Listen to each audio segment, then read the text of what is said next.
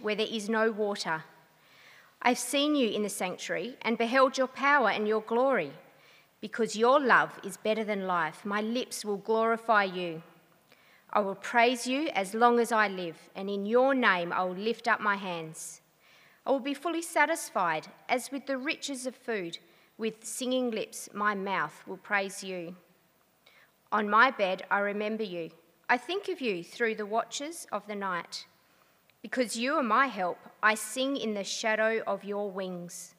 I cling to you, your right hand upholds me. Those who want to kill me will be destroyed. They will go down to the depths of the earth. They will be given over to the sword and become food for jackals. But the king will rejoice in God. All who are saved by God will glory, glory in him, while the mouths of liars will be silenced.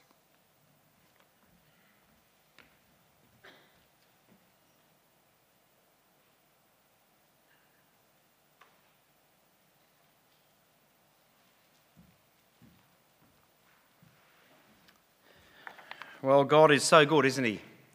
Even in the midst of suffering and trauma, and uh, more often than not, especially in the midst of suffering and uh, trauma. Uh, as Nathaniel said, it was uh, quite a surprise to both of us, a humbling surprise on Friday when uh, uh, Nathaniel saw the, the change in our preaching roster from Ecclesiastes to Psalm 63, and he came in and he said, You're not going to believe this. That's what I'm preaching on Sunday night. Uh, what an amazing thing. Um, God's been at work for a while with this because uh, Psalm 63 was one of the Psalms preached at our Reach Out Missions Conference uh, several weeks ago by Simon, and he, he preached this in relation to mission. So you can get the recording online if you want to go and check it out. It's amazing uh, how, how he did that, and it's a wonderful psalm. And while he was preaching on mission, I was sitting there going, This is an awesome psalm. And I was sort of making notes about um, some other stuff as, as well as obviously mission. Um, and then it dawned uh, on me when I was thinking and prayerfully praying. That's the only prayer you can do, isn't it? Prayerfully praying. Um, about what to share with Moree Baptist Church. And I thought, oh, this would be a great psalm. So uh, I, um, I felt the Lord leading us to that last Sunday and then driving back, it all sort of clicked last weekend, end of uh, Sunday night. I thought, wow, maybe that's what we should do. Have a break from Ecclesiastes and have a look at Psalm 63 together. So um, it's not obviously the same as I've preached at Moree, um, but obviously God is wanting to speak to us, isn't He, through this psalm. And uh, it's great to know Church at Five will be blessed uh, by those words as well this evening. Well, one thing is certain in life um, that if you live long enough, we're going to experience trauma and hardship and challenging, difficult situations. We're going to hit tough times. That's just life in this fallen world. Sooner or later, even those who spend entire fortunes trying to protect themselves from trauma, discomfort, and suffering, one way or another we'll experience it. And of course, the question for us as God's people is often asked of us, isn't it? Uh, how, how do you respond to that? How do you, as God's people who declare how wonderful this God is, how powerful He is, you're the ones that say He's good and He's loving and good to His people and full of grace and mercy and compassion, and yet you too go through trauma just like the rest of us. How do we as Christian people respond? What are we supposed to do when we go through tough times in our lives? How do we respond to those situations like what we've gone through uh, in a very concerted way over this past week?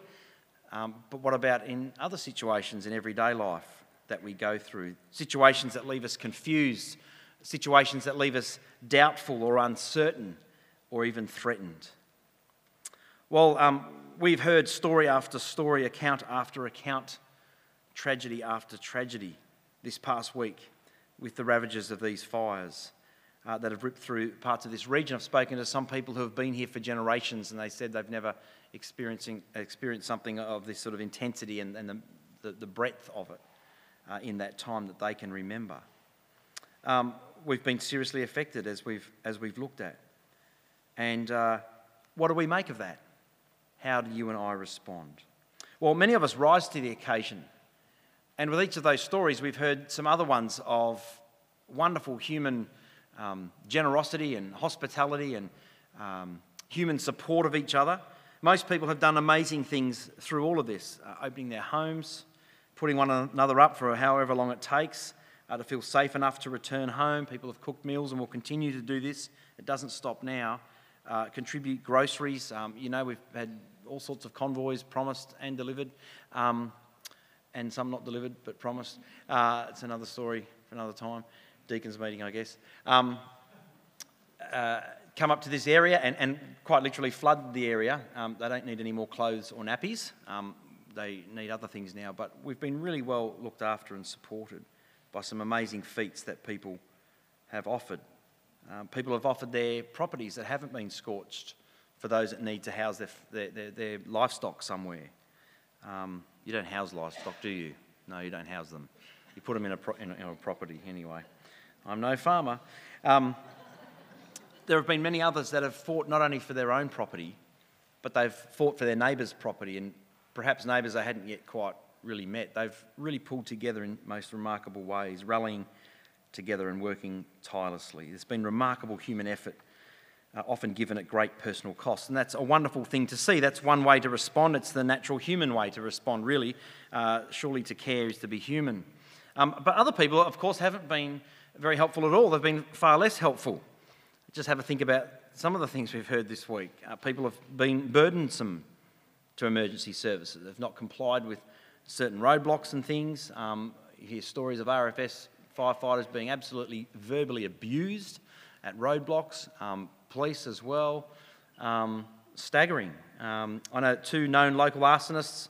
Uh, one even came up from the city, was, was well known, just to sort of get amongst it, see what destruction's happening and how they might contribute. They've been arrested for suspicious behaviour and just because of their reputation. Um, police have caught others from looting. You know, they go into one street and evacuate it. They almost only need to wait 30 minutes or an hour around the corner and go back around the street, and there's people wandering around, looking in sheds and poking around and, and seeing what they can what they can take. Disgusting behaviour, really, low life behaviour, even though the overwhelming majority have stepped up and been wonderful. As they say, we see the best and the worst, don't we, of humanity in these times. And so we gather together as God's people, as Christian people, because that's who we are. And we come to hear from God in the midst of this. We come to hear from His word. How might we respond uh, to all these both brave heroism, uh, the calamity, and the trauma that we're experiencing? Well, I think God's word is always the greatest source of comfort, and that's why we go there. Um, can I say, if you're visiting today and you're here for whatever reason, we're really glad that you are here. And uh, obviously, if you're a, a, Christian person, then you've got instant connection here. If you're not someone who declares to have faith, but you're here, we are so glad that you're here. This is really important. Uh, and I'm, I'm, glad there's no accident as to why the Lord brings people uh, to places like this where his people gather. So we're glad that you are here this morning. Many of the Psalms in the Bible, there's 150 of them, but many of them are actually uh, laments over half. They're writings from people who, have, who are absolutely at rock bottom. They're at their wits' end with something that's happened in life. There's a whole lot of despair and discomfort uh, that life has served up to them. And Psalm 63 is, in parts at least, one of those Psalms. Um, this morning we'll hear from one of the greatest uh, men who ever lived. King David wrote this psalm and how he found himself quite uh, literally in, a, in, a, in both a literal wilderness and a spiritual wilderness, and he needed to seek God and once again find joy in him and declare knowing uh, God. So, Psalm 63 is a psalm of David, we're told, and he's writing this from an experience in a desert, the desert of Judah. Um, King David is a man well known to most of us. You, if you've been around churches for any length of time or in Sunday school, you'll remember King David. Um, in fact, he's often seen uh, as second to Jesus as the greatest king of Israel. Um, he was a king, he was a poet, he was a warrior, he was a man who was promised that the Messiah himself would come through his uh, genealogy, through his line, um, and God made that promise to him.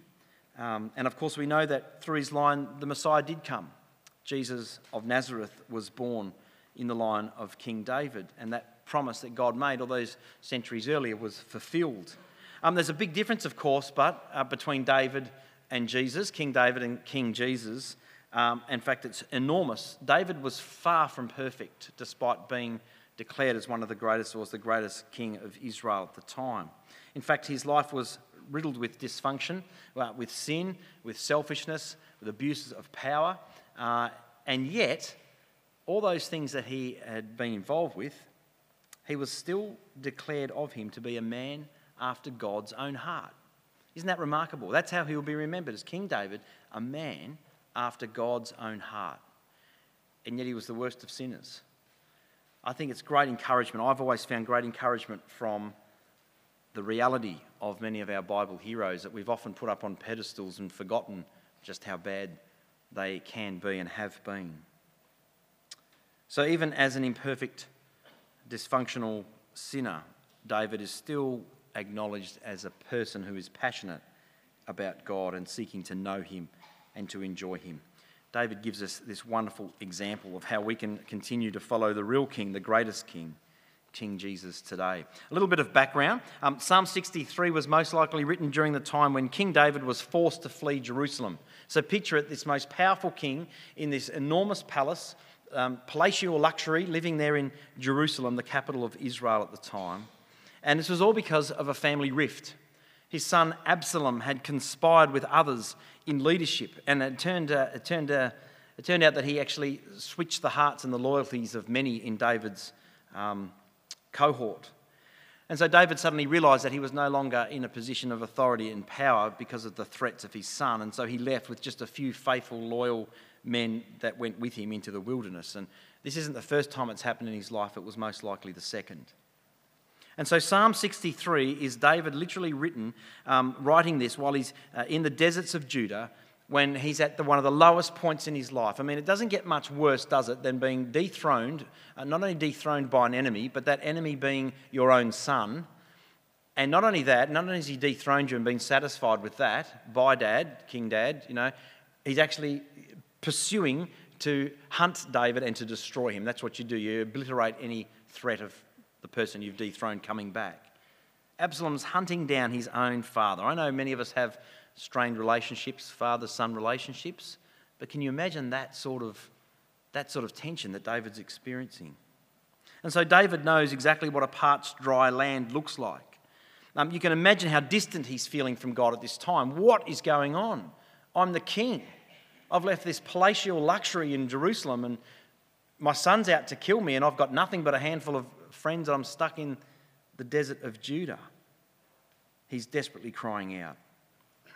And there are th- three things that we can get from this psalm that David cries out and declares about his God. The first one we spend most of the time on, and the second two will be quite quick. The first one is David declaring that God is his heart's desire. Verse 1, he says, You, God, this is such a powerful few words. You, God, are my God. You, God, are my God. Earnestly I seek you. I thirst for you. My whole being longs for you in a dry and parched land where there is no water. The first thing David does in those first few verses is acknowledge the one true living God, that he is the only God. You, God. It's a declaration of an absolute God. He acknowledges that he's the one true God, but not only that, he acknowledges that this is a personally known God. You, God, are my God. You, God, the greatest, are my God. This is someone who's already given their life to God. They have a relationship with God already. And, and yet he did and he deeply desires to experience this same God in an even greater and more deeper way. The all-powerful creator can be known personally and intimately. That's what sets Christianity apart from any other religion. He's made us that way. he's the creator, right? He created us for connection and relationship and intimacy and personal relationship with Himself. And for those of us who know Him, like David did, there's always going to be more to learn about God, even and especially in tough times. Always more to love about Him, always more to respond uh, to with Him. You know, many of us are fully aware of what's missing in our lives, aren't we? Uh, uh many people are. There's a hole in our hearts that we all spend so much time to try and fill. We fill these needs and this hole with all kinds of things and experiences, and yet, if we're honest and truthful, they never really satisfy us. It's a relentless pursuit, as we've been looking at over the last couple of weeks through the book of Ecclesiastes. And even if we do discover things that satisfy, or experiences that satisfy, and they only do it for a moment, might be a long moment, but it only takes some kind of disaster that, to take them away from us, doesn't it? Like, I don't know, a ravaging fire, perhaps, a flood, any number of other things, a business deal gone wrong. And pretty quickly we realise these things don't satisfy, we need something else.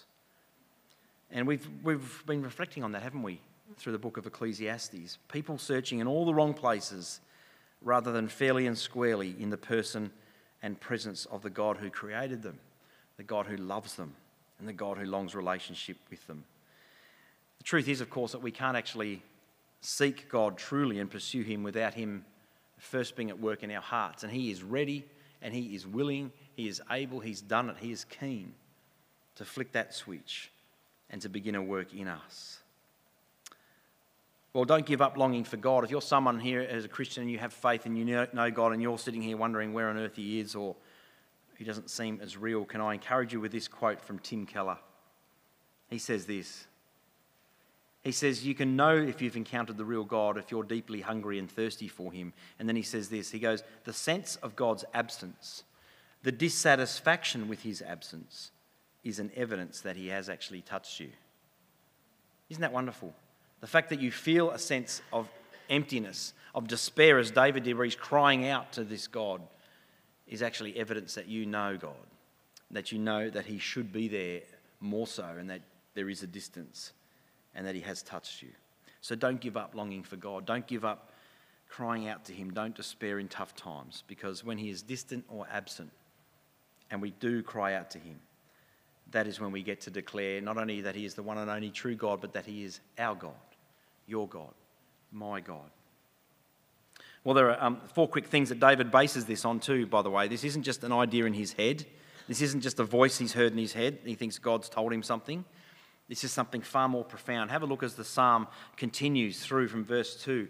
Uh, the first thing he bases this declaration on is his past experience of God. He has history with God. Verse 2 I have seen you in the sanctuary, and I've beheld your power and your glory. This is past tense. I, I've seen you in your sanctuary, I've beheld your power and your glory. This is David thinking out of his predicament and his current situation, thinking back to the times when he has seen and experienced God in powerful ways. He's taking his mind above the situation, outside of it, beyond the fact that his son is hunting him down, uh, and he reflects on the holiness and the beauty of God in his sanctuary. I don't know if you've ever experienced that. I know many have. That's why you're back here and part of God's family here in, in this place. We've experienced the power and glory and beauty of God. And we need to hold on to that and ask Him to strike us afresh with that. And for those this morning who perhaps have no memory of that or aren't sure if they have experienced the greatness of God or have seen His love and power, can I encourage you to take the time to reflect, to look back, to ask Him to reveal to you where He has shown you His power, His love, and His glory? And it's most often than, than, than otherwise, it's in the still small ways that He's been faithful to you. We really need to count our blessings in our lives and take the time to focus on what God has done for us, what we do have. Wasn't it great to hear various people respond to a great sense of loss during this past week with, yeah, but it's only stuff. I still have my spouse, I still have my family, I still have my life. It's counting blessings even in the midst of tough times. Well, the second thing that uh, David bases this declaration on is David has already made his priorities very, very clear about what he's going to do in life and who he's going to prioritize in life. Verse 3, he says, Because your steadfast life, uh, your steadfast love is better than life, my lips will glorify you, or my lips will praise you. So, why does he praise God? He praises God because he's realized that God's steadfast love that he knows is better than the air that he breathes and than the life that he's been given or even the life that's been preserved for him so far. The steadfast love of God is better than life itself. What does that look like? What does that look like for you and I today? Well, I want to take us to the New Testament. We look at the Apostle Paul. He's one that knew exactly what it meant to have prioritized God in this way, to have said that you, God, are better than life itself. No matter what I'm going to get, what I'm going to collect, earn, make, set up for myself, or experience, all that is rubbish compared to the greatness of knowing God through Jesus Christ. This isn't just a tacked on option. This is something that is actually better than life. He says, the Apostle Paul in Philippians chapter 1, verse 20, he says, I eagerly expect and hope that I will in no way be ashamed, but will have sufficient courage so that now as always Christ will be exalted in my body, whether by life or by death. And then that famous line, we should all know this one For to me to live is Christ, and to die is gain. That's Paul's perspective on life. That's someone just like David who has a very clear priority and knows that God's steadfast love is better than life. You know, he goes on, he says, But in the meantime, because I'm still here with you and I haven't died yet, well, what else am I going to live for than proclaiming Christ and living him out amongst you? I'm here for your benefit. That's how Paul puts it. But give me the choice, I'm dying any day. I'm going to go with Christ. What an amazing priority. Well, the third thing that David bases this declaration on is his lifelong commitment. This isn't just something he's thought up recently or something he's found through some experience or some book and got excited about until the next one. This is what he says in verse 4 I will praise you as long as I live, and in your name I will lift up my hands. It's got nothing to do with things, has it, or experiences. I will praise you as long as I live, and in your name I will lift up my hands. He's not waiting around to evaluate how his life turns out. He's not there holding up a set of scales and going, Well, just wait and see. I know this about God, but uh, I'll see how things work out in my life. You know, hedging his bets. How many of us have done that, perhaps are doing that, know people who do that? Hedging our bets when it comes to God and, and how committed we're going to be to Him. It's like keeping one foot in, one foot out, just in case, just in case things go bad. Just in case God doesn't actually come through in the way we think He should, or in the way we had hoped, or the way we thought He would. Maybe God will let me down and He won't fix things the way I wanted them fixed, so I'll just hang back, I'll just wait and see. Be only quarter or half committed to Him until He comes through for me on my terms. Well, David here in the psalm teaches us an entirely different view, doesn't he? He, he has, he comes into this relationship 100% all out for his God. 100% all out for God. And his commitment to God is lifelong. Well, the fourth reason he's able to praise God in this way is because he has this joyful anticipation in verse 5. He says, I will be fully satisfied with all the riches of, with the richest of foods. With singing lips, my mouth will praise you. He, he anticipates the joy that he will get from this relationship with God, this knowing God. I've got to say, last Sunday, and you can probably tell, uh, we had some amazing meals with the church at Moree Baptist Church. And I heard about it from the team when they were up there in June, and I certainly got to experience it. I've never had a three course breakfast before, uh, and I should never have one again. Um, yeah, so it was pretty full on. And that was just the men's breakfast, you know. And then we had the church lunch afterwards, and um, thankfully that was a lot more salads and cold meat, so I didn't have to drive back on too full a stomach. But you know, you know what it's like when you've had a satisfying meal, like a three-course breakfast, for example, that ends with waffles. Anyway. Um, you know that feeling. I'm not talking about the one where you go, oh, I shouldn't have done that. What did I do that for? That was far too much what a guts, you know, not that feeling. The one where you've actually stopped in time, pulled up, and appreciated what you've just had. That really satisfying, complete meal. Well, David says here that just that same feeling is what he gets from worshipping and praising his God. From worshipping and praising his God. He anticipates that. God doesn't leave us empty handed, He doesn't leave us hungering for more, but rather we can know His joy, we can know His love in all circumstances, no matter how good and no matter how bad things can get. Well, getting back to the, to the focus of the psalm, the second thing that Paul, uh, that, that David here continues um, to praise God for and to focus on is he makes this declaration that God is his soul's delight from verses 6 to 8. He says, On my bed I remember you. I think of you through the watches of the night because you are my help. I sing in the shadow of your wings. I cling to you. Your right hand, it upholds me. Um, I don't know if you've ever uh, had that feeling in, in the middle of the night where you're tossing and turning, you're despairing, you, you, your mind's going around in circles, it's just this repeating loop, and you're in that half sleep, but you know you're not sleeping because you're mindful of the time ticking by. It's horrible, isn't it? Hour upon hour sometimes, thinking over things, stewing on things, and then, of course, the day comes and the week happens and none of it actually happens, but you've lost the sleep anyway. Well, this is what we see King David doing in these verses, but with a big difference. Despite the slow night passing by, he spends his time not focused on his present struggles, but rather on the goodness of the Lord. He meditates on the Lord day and night, and he remembers all the times the Lord has helped him and seen him through tough times of adversity. That's what he's doing in the still of the night.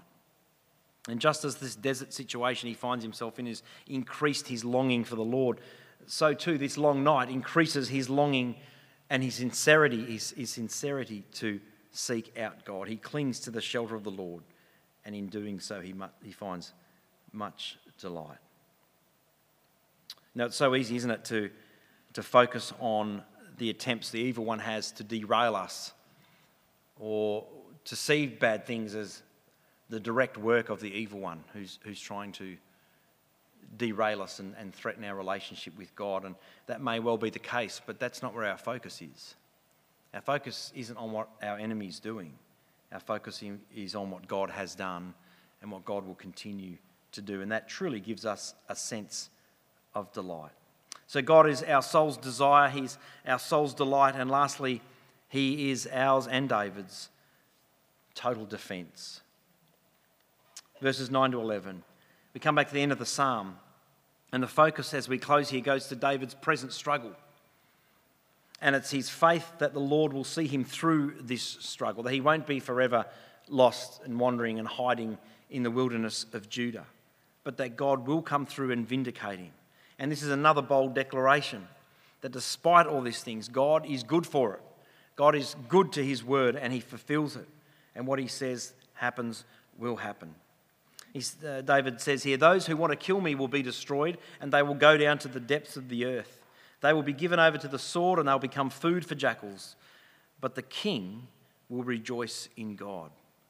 All who swear by God will glory in him, while the mouths of liars will be silenced. You know, those who try to destroy us, who try to destroy God's people, will actually completely be destroyed themselves. It's a very dangerous thing to take on, it's a very arrogant thing to take on. The reality is, in this circumstance, that's what happened to Absalom. It's exactly what happened to him. Absalom, this was his fate. It was the fate of Absalom, and it's the fate of all those who set themselves up as enemies of the living God. It may look like they thrive and they've won and they've prospered, but in the end, they get it and God is just, and He's merciful in that justice, and He will not be mocked. You know, for us in our time this morning, uh, in our space in history, who are our enemies? Well, we're not being hunted down and killed by a family member. I certainly hope that's not the case, but often it's not so much a, a people or a person or a people group, or certainly shouldn't be if we're Christians and seeking first God's kingdom. We love our enemies and we pray for those who even persecute us. But there are many other enemies, aren't there, that, that threaten our faith, that threaten us quite literally, physically, but also that threaten us emotionally and spiritually and in many other ways. And for our brothers and sisters at Moree, it was, and it still is, this long term drought. This is a tragedy that's long term. Um, they were in a much more positive, happier space, I felt, on the weekend than how the team had reported they were back in June. Nothing's changed, it's just as dry out there. But they have come to a, perhaps a point of resignation that we only have God and we continue to worship and meet and praise Him. And their worship was just beautiful. Uh, their singing was just from the heart as they sung together. And they know it'll rain again. I often said it, oh, it'll rain. Yeah, it always will. It always does. And we continue to pray, we continue to wait, and we continue to trust. It's that long term picture, isn't it, of our Lord and what He's capable of. And the reality is, these things, whether it's drought or horrific fires, they will be destroyed.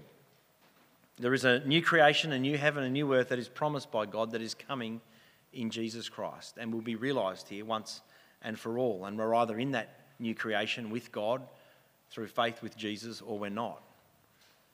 But that's the hope that we live for. And in the meantime, God is our defence against those things that threaten that, those things that threaten to destroy. David says here that he will rejoice in God and he will glorify him in the meantime, knowing full well that those threats will be silenced, that those threats will be extinguished, and they will be no more. You know, the good news about our God is that he's not just a loving God, he's also a just God.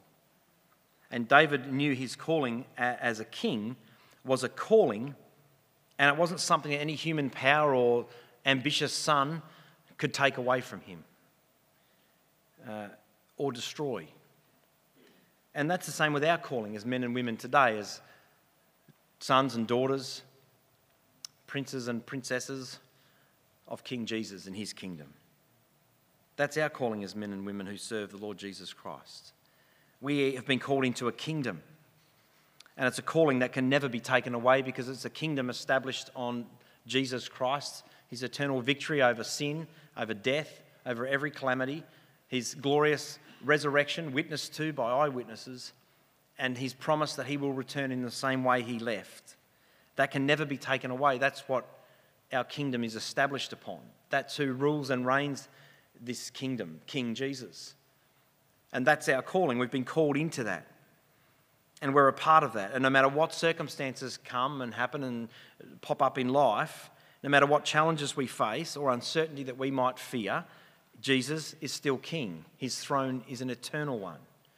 His throne has already conquered all his enemies. And we await in this kind of horrible time, really, where we know it, we declare it by faith, we can experience it in part, but it's not quite fully there. And every now and then, all these threats raise their ugly head, and we're threatened to go, Oh, is this real? Have I really been called into an eternal kingdom? Is Jesus really still king? Well, the scriptures declare it time and time again yes, and absolutely. That is who he is, and that is who can we, we can be in him. The reality is this that one day God will be putting everything wrong with this world completely right when King Jesus returns, and he will turn ashes into beauty, and he'll turn drought into lush green pastures again.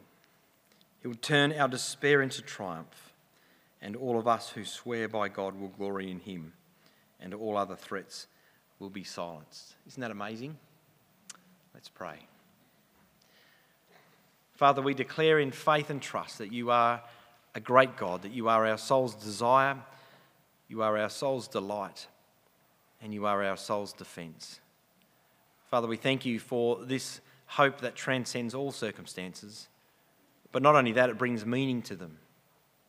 It can even force us and encourage us, perhaps challenge us, to see where you're at in these things. So give us eyes uh, to see what you wish to teach us, lessons that we may need to learn, changes of priorities in our lives, or different things that may need tweaking. Father, we ask that you would uh, bring us as your people um, to our knees in faith and in trust of you. We thank you for the privilege of being called into your kingdom and that it's a, um, it's a kingdom of, of, of people and community. And I thank you for this community that you've called us into here in Taree Baptist Church. I thank you for the communities that you've called in uh, together with other churches in the Manning Valley here. And uh, Father, for your people that gather in the name of Jesus Christ right around this state and this country and this world. We thank you that we're a part of that and that that is a calling that is eternal and will be here forever. We pray you'd give us um, your eyes, your uh, steadfast love that you've shown us. May we show that to each other, even to those who aren't deserving in our eyes. Um, help us to do that so that people would see the love, that, uh, the love that you've shown us in Christ living in us, and that they may come to see that and experience it for themselves. We thank you that you are our salvation, our hope, and you are our rock. And we pray these things in Jesus' powerful name. Amen.